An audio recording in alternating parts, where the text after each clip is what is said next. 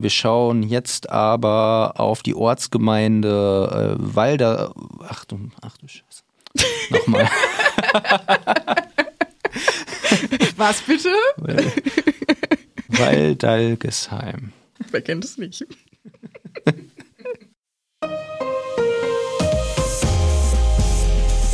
Herzlich willkommen zum Datenschutz Talk, Ihrem Podcast für die Themen Datenschutz und Informationssicherheit.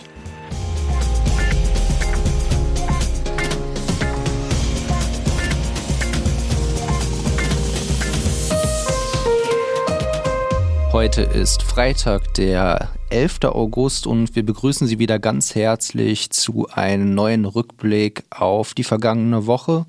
Mein Name ist David Schmidt und bei mir ist meine Lieblingspodcast-Kollegin. Oh, liebe hallo, Laura. Hallo, lieber David. Ja, schön, dass ich da sein bin. Ist ja auch einfach als einzige Kollegin. Oh, warum enttarnst du das denn jetzt so? Das ist nicht Ja. fair von dir.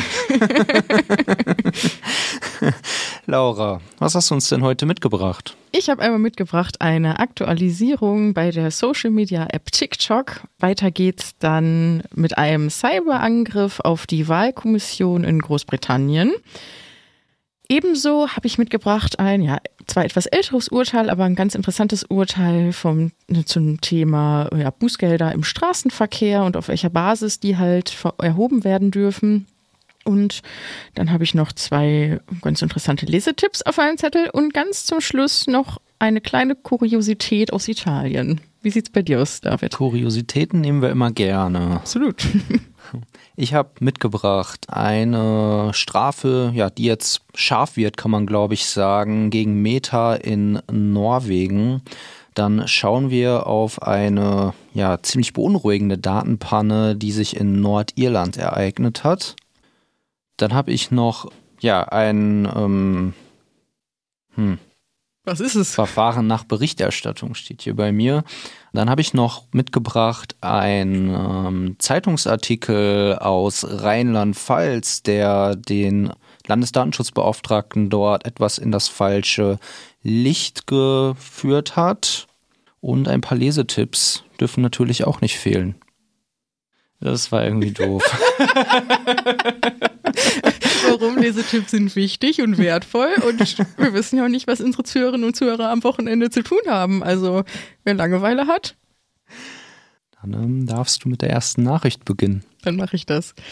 Und zwar im Laufe der Woche hat TikTok bekannt gegeben, dass sie etwas an ihren Einstellungen ändern. Das ist eine Änderung mit Blick auf den Digital Services Act, unter den sie sich ja unterwerfen müssen, ähm, da TikTok ja bereits im April durch die EU-Kommission als äh, VLOP eingestuft wurde, also einer Very Large Online-Plattform, die eben dazu führt, dass sie nun spezifische Pflichten aus dem neuen Act haben oder den nachkommen müssen. Und wie gesagt, Änderungen gelten jetzt für die europäischen Nutzer ab Ende diesen Monats, also ab Ende August. Und konkret geht es um Anpassung bei der Funktion mit Blick auf die Deaktivierung personalisierter Darstellung von Inhalten. Also das kann man jetzt wohl nun zukünftig für sich selber individuell einstellen. Das heißt, dass nur noch Videos aus bestimmten Bereichen regional oder international angezeigt werden. Und das soll dann eben nicht mehr auf den persönlichen Interessen basieren, sondern eben nur auf örtliche Gegebenheiten. Ebenso wird es zukünftig so sein, dass in dem Bereich, wo man den Videomachern folgt, die einem gefallen, ich kenne mich da nicht so gut mit aus, ich bin nicht bei TikTok, dass man hier eben eine chronologische Reihenfolge der Videos sich ansehen kann, aber dass das wohl auch ohne Auswertung von Personenprofilen basiert. Ebenso sollen auch Suchergebnisse angepasst werden, sodass hier eine, eine ähm, Auswertung im Hintergrund nicht mehr notwendig ist. Weitere Anpassungen sind zusätzliche Meldeoptionen für vermeintlich illegale Inhalte und mehr Transparenz bei den Algorithmen soll es zukünftig geben. Und äh, was ich noch ganz ähm, interessant fand, war, dass es gab ja in Vergangenheit mehrfach schon die Kritik auf internationaler Ebene auch, dass es sich ja hierbei auch um eine App handelt mit einem erheblichen Suchtpotenzial, insbesondere für Minderjährige. Und auch hier reagierte TikTok, denn seitens des Betreibers wird das System wohl nun so eingestellt, dass Nutzern im Alter von 13 bis 17 Jahren gar keine personalisierte Werbung mehr angezeigt wird. Also nichts mehr, was auf Aktivitäten auf oder außerhalb von TikTok basiert, ähm, soll hier mehr genommen werden, um halt Werbung auszuspielen. Und ja, ergänzt wird das halt eben äh, durch die Option, die es aber wohl schon länger für alle Anwender gibt, dass eben gezielt Targeting und Tracking aufbauende Reklame ausgestellt werden kann. Aber wie immer, man muss es halt wissen. Ja, man muss in die Einstellungen gehen und es halt aktiv deaktivieren. Und ähm, ich glaube, wir sind uns einig, David, oder? Dass so der eine oder andere das vielleicht manchmal nicht so auf dem Schirm hat, dass das eine Option ist. Ja, und selbst wenn man es auf dem Schirm hat, muss man es erstmal finden. Das stimmt, das ist nochmal der nächste Schritt. Das kommt dann nämlich auch noch dazu. Aber begrüßen wir natürlich grundsätzlich, dass man sich hier jetzt an geltendes Recht und an zukünftig geltendes Recht auch halten möchte. Schon mal ein gutes Signal. Ja, ich glaube, wir werden uns trotzdem nicht anmelden, oder? Äh, nein. Das ist aber trotzdem keine Selbstverständlichkeit, was mich zu meiner nächsten Nachricht bringt, denn der Konkurrent Meta scheint hier einen anderen Weg gehen zu wollen, nämlich statt ähm, compliant zu werden, einfach für Non-Compliance zu bezahlen. Ähm, dazu berichtet zumindest das Magazin Heise in dieser Woche. Und auch wir hatten schon dazu berichtet, und zwar in Kalenderwoche 29, dass die Datenschutzaufsicht in Norwegen Meta untersagt hat, personalisierte Werbung ohne haltbare Einwilligung auszuspielen. Zur Umsetzung hat Meta bis zum 14. August Zeit, also bis jetzt Montag. Und ähm, zwar hat Meta angekündigt, zukünftig Einwilligungen der Nutzer einzuholen, hat die Einwilligung aber ja in den Nutzungsbedingungen versteckt, ähm, was nach Ansicht der Behörde nicht ausreicht. Und somit muss Meta jetzt in Norwegen ab Montag pro Tag umgerechnet ein Bußgeld von rund 90.000 Euro Strafe zahlen. Das Ganze gilt erstmal bis zum 3. November. Dann wäre auch eine Entfristung, also eine dauerhafte tägliche Strafe oder sogar eine Erhöhung möglich. Da müsste aber der EDPB einmal zustimmen beobachten wir. Das beobachten wir weiter. Ja, mal gucken, ob sie was bis Montag ändern. Aber ich glaube, das ist ja wirklich einhellige Meinung, dass so versteckte Einwilligungen vielleicht nicht so ganz tragen könnten. Ja, absolut. Und da sind sie dann doch alle gleich. Meine nächste Nachricht kommt aus Großbritannien und hier ähm, betrifft es einen Cyberangriff auf die Wahlkommission. Dieser Angriff ist bereits im August 2021 erfolgt und hat ja, weitreichende Folgen, denn Unbekannte konnten Zugriff auf Daten von 40 Millionen Menschen erlangen, die für die Wahlen in Großbritannien registriert waren oder sind, also in diesem Register gespeichert sind. Und es handelt sich hier aus Bürger ähm, aus dem Inland, aber natürlich auch aus dem Ausland, die wahlberechtigt sind. Die, der Angriff wurde bereits im Oktober letzten Jahres entdeckt, aber jetzt erst offiziell gemacht oder veröffentlicht. Und es konnte festgestellt werden, dass die Kriminellen sich bereits über ein Jahr in dem System aufgehalten haben. Wer sich hinter dem Angriff verbirgt, ist bisher nicht bekannt gegeben worden. Was jedoch bekannt gegeben worden ist, ist, dass die Daten von äh, den Betroffenen folgende Kategorien sind, also Name, Postanschrift und E-Mail-Adresse, aber auch Informationen, wenn man Kontakt zur Wahlaufsicht aufgenommen hat, seien betroffen. Die Wahlkommission versichert nun in ihrer Stellungnahme, dass der Angriff keinen Einfluss auf die Wahlen selbst hatte. Und es sei wohl auch nicht bekannt, ob die Daten nur offengelegt oder auch kopiert worden seien. Ganz spannend bei der Sache ist halt eben, dass ein, von einem hohen Risiko für die Betroffenen nicht ausgegangen wird. Aber nichtsdestotrotz man jetzt trotzdem informieren möchte. Das ist natürlich das, was hier jetzt natürlich bei Datenschutzrechtlern kritisch gesehen wird, dass eben die Betroffenen so lange in Unkenntnis gelassen wird. Also wenn ja jetzt schon fast, ja, was haben wir, habe ich gerade gesagt, im August 2021 eben ist das schon passiert. Im Zuge jetzt der Information über die Datenpanne wurde seitens der Wahlkommission in Großbritannien ein FAQ veröffentlicht. Dann wurden Optimierungen am Anmeldeprozess des Netzwerkes vorgenommen und eben das Überwachungs- und Warnsystem verbessert sowie die Firewall-Richtlinie aktualisiert. So ein bisschen merkt man, sie wollen dagegen arbeiten wahrscheinlich, hm. um ähm, da so ein bisschen die Wogen zu glätten. Wie genau ursprünglich der Einbruch im Spätsommer 21 gelungen ist, geht aus der Mitteilung zwar nicht hervor, aber Sicherheitsforscher, Externe haben eben ermittelt, dass die Wahlkommission ähm, einen selbst gehosteten Exchange-Server betreibt. Somit ist eben ja naheliegend, auch vom Zeitpunkt her, dass hier wie viele andere auch durchaus die Möglichkeit da wäre, dass diese auch von der Zero-Day-Lücken im Microsoft Exchange-Server betroffen waren im Jahr 2021. Und hier war es ja wirklich so, dass die mehrere Monate ja offen waren und ja auch für viele weitreichende Folgen hatte. Also da mal sehen, ob es da vielleicht auch nochmal Bußgelder geben wird für diese verspätete Meldung. Oder ähm, ist es leider aus den Artikeln nicht erkennbar, inwieweit dort mit den datenschutzaufsichtsrechtlichen Behörden in Großbritannien zusammengearbeitet worden ist. Mal sehen. Hm, mal sehen und ähm, wir schauen auch auf unser heutiges Titelthema, das ähm, auch im Vereinigten Königreich spielt und da ist es, äh, und zwar in Nordirland.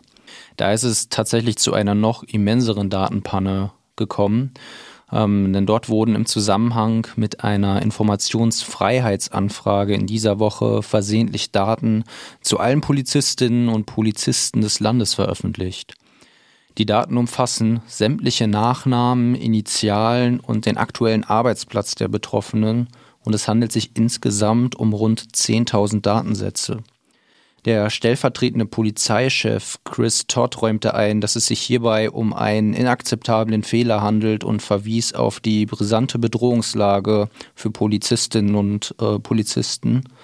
Diese wurde auf den irischen Inseln erst im März von substanziell auf ernsthaft hochgestuft und in der Zwischenzeit kursieren bereits Behauptungen, dass einige radikale Gruppen, die die Obrigkeit der Polizei ablehnen, in den Besitz der Daten gekommen sind und diese über WhatsApp austauschen. Alles in allem also sehr beunruhigende Nachrichten und wir hoffen natürlich, dass es hier zu keinen Zwischenfällen kommt und die Lage sich beruhigt. Absolut. Das ist schon richtig heftig, oder? Ja, ja, also äh, auch Wahnsinn, wie sowas passieren kann. Ja. Ich hatte es ja schon vorhin in meiner Themenübersicht angesprochen. Ich habe noch ein Urteil mitgebracht vom Amtsgericht in Trier. Konkret wurde das gesprochen am 2. März diesen Jahres. Aber ich finde es ähm, nicht wenig interessant, dass es heute mit in die News geschafft hat. Und zwar befasste sich äh, das Amtsgericht mit der Frage, ob Handyverstöße im Straßenverkehr geahndet werden dürfen, auch wenn die Rechtsgrundlage für die Datenverarbeitung an sich auf wackeligen Beinen steht. Zum Hintergrund, die Polizei in Rheinland-Pfalz setzte als erste Behörde in Deutschland eine neuartige KI ein, die eben erkennen soll, ob ein Autofahrer die Hand am Handy hat oder halt eben nicht dementsprechend ein Bußgeld erhalten soll. Und probeweise wurde hierfür ein System in den Städten Trier und Mainz eingesetzt, das die Fahrer bildlich erfasst und anhand der Handyhaltung oder der Handbewegung entscheidet, ob die Daten zur weiteren Auswertung und Entscheidung über einen Verstoß aufgezeichnet werden oder nicht.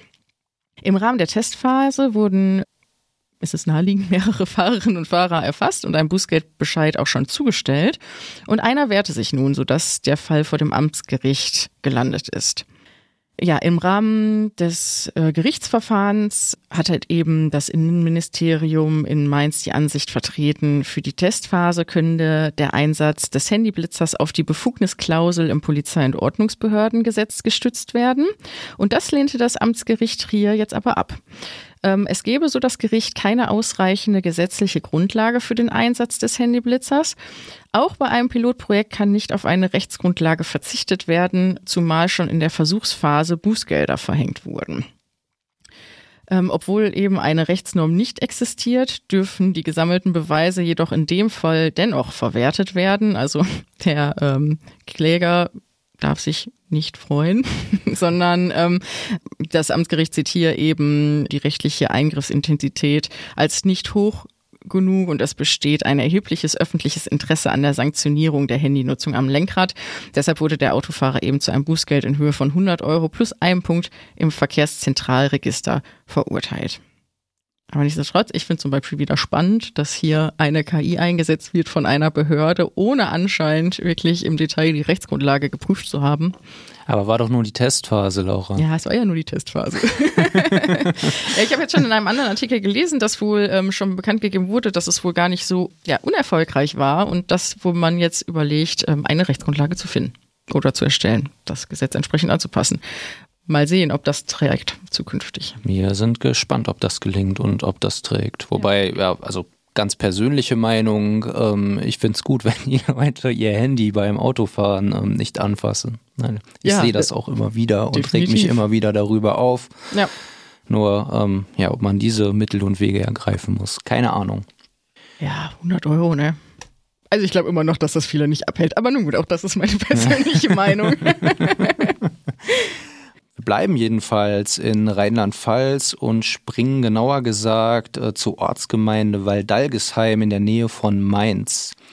Die Allgemeine Zeitung Mainz berichtete in dieser Woche davon, dass dort verschiedene Glascontainer videoüberwacht werden, mit dem Ziel, illegale Müllentsorgung einzudämmen. Nach Angabe der Zeitung gab die Datenschutzaufsicht in Rheinland-Pfalz hierzu ihre Genehmigung. Die Behörde rund um Professor Dr. Kugelmann, dem Landesdatenschutzbeauftragten, dementierte dies aber umgehend und kündigte an, ein förmliches Verfahren gegen die Gemeinde einzuleiten. Nach Auffassung der Behörde sei der Einsatz von Videokameras zur Überwachung von Müllablagerungsstellen durch Kommunen grundsätzlich nicht zulässig. Und die Zeitung zitierte hier einen, Pass aus, einen Passus aus einer alten Orientierungshilfe in missverständlicher Art und Weise und interpretierte dies als Genehmigung. Also nochmal nachlesen, liebe Zeitung. Da waren Profis als Redakteure am Werk, Quellen und so, ne? Ja. Schon mal schwierig. Hm muss man schon aufpassen. Ja, aber kann ich auch verstehen, dass Professor Dr. Kugelmann sich da wehrt und äh, das auch nochmal explizit klarstellt. Hm, auch gut, dass man das so schnell auf dem Schirm hat. Man, man sagt ja. den Behörden ja manchmal ähm, nach, dass sie träge wären, aber gerade bei solchen Fällen ähm, ist es natürlich wichtig, dass da direkt reagiert wird und das ins richtige Licht gestellt wird. Ja, richtig. Ich komme schon zu den Lesetipps für diese Woche und als allererstes möchte ich darüber informieren, dass es eine neue Ausgabe des BSI-Magazins gibt, also vom Bundesamt für Sicherheit in der Informationstechnik. Die haben nun ja das erste Mal in diesem Jahr veröffentlicht und die Themen im neuen Magazin sind äh, ja digitaler Verbraucherschutz, ein Interview mit der neuen BSI-Präsidentin Claudia Plattner. Es wird thematisiert die Cybersicherheit im Gesundheitswesen aber auch ähm, ein Blick ähm, auf den europäischen Gesetzesvorschlag zum Cyber Resilience Act äh, ist mit dabei. Also wer da mal reinschauen möchte, packen wir natürlich den Link äh, zur Online-Ausgabe in die Show Notes. Ja, auch in die Shownotes äh, packen wir ein anderes Dokument des BSI. Eine weitere Richtlinie für Software Bills of Materials wurde nämlich vom BSI herausgegeben. Eine Software Bill of Materials dokumentiert, welche kommerziellen und freien Softwarebestandteile in Softwareprodukten enthalten sind und hilft Herstellern, Sicherheitsforschenden sowie Anwenderinnen und Anwendern beim Monitoring von Schwachstellen. Die neue Richtlinie enthält dabei unter anderem eine Übersicht zu recht prominenten Sicherheitslücke in Log4j. Cool. Und dann habe ich noch auf dem Zettel, wer noch was lesen möchte am Wochenende und aus Bayern kommt oder sich dort für den Datenschutz in Schulen interessiert, ähm, ein paar Arbeitspapiere und ein FAQ zum Thema eben Datenschutz an Schulen vom Bayerischen Landesbeauftragten für den Datenschutz. Konkret geht es um den Datenschutz bei Schülerunterlagen, ähm, Foto- und Videoaufnahmen in Schulen. Genau, und eben all, allgemeine datenschutzrechtliche Fragestellungen ähm, behandelt er hier in den Papieren. Also wer da reinschauen möchte, auch das verlinken wir alles. Sehr gerne. Sehr gerne und sehr gut. Und äh, dann freue ich mich auf die angeteaserte Kuriosität. ich habe mal wieder ein Bußgeld mitgebracht. Diesmal kommt das aus Italien. Ähm, in Höhe von 20.000 Euro ist hier der Bescheid und wurde zugestellt ähm, einer italienischen Gesundheitsbehörde. Hier hat ein Mitarbeiter eines Gesundheitsdienstleisters in der Notaufnahme ein Informationsplakat angebracht soweit un unkritisch. Wenn man auf den auf die Darstellung aber blickt, dann sieht man eben ein ja, medizinisches Fachpersonal an einem Computer sitzen und auf dem Bildschirm ist ein Notfallprotokoll einsehbar mit personenbezogenen Daten, echten Gesundheitsdaten. Und ähm, das fand natürlich die datenschutzrechtliche Aufsichtsbehörde nicht ganz so witzig. Wie gesagt, dafür gab es 20.000 Euro Bußgeld für die Gesundheitsbehörde. Wie gesagt, ausgelöst wurde aber eigentlich äh, der Vorfall durch ähm, den Gesundheitsdienstleister, aber hier an die, direkt an die verantwortliche Stelle adressiert. Und ähm, ja, begründet wurde es, dass es reine Unachtsamkeit war. Also hat einfach jemand nicht aufgepasst bei der Druck dieses, bei dem Druck dieses Plakats. Und ja, das hing da wohl einige Wochen. Also ich würde mal gerne interessieren, ob man die betroffene Person informiert hat. Hm, das würde mich auch interessieren. Geht leider nicht daraus hervor. Aber fand ich ganz interessant, dass mal wieder aus der Ecke, ähm, ja, Augen auf. Und sensibilisieren die Mitarbeiter, die sich mit sowas befassen. Ja, ja. Und wenn man eine Zeit lang im Wartezimmer sitzt und sich die Plakate genauer anschaut, dann ähm, ja, wird sowas dann doch noch aufgedeckt. Ja, und ich sag mal so, in so Notfallambulanzen hat man ja meistens Zeit. ja. Muss man ja meistens warten, wenn man jetzt nichts besonders Schlimmes hat. Ja. So, so, Laura. Wir bleiben gesund am Wochenende, so wir viel bleiben, sicher. Wir bleiben gesund. Hoffentlich bleiben alle Hörerinnen und Hörer auch gesund und uns gesonnen. Und ich sage mal, bis zum nächsten Mal. Ich auch, bis zum nächsten Mal. Tschüss. Tschüss.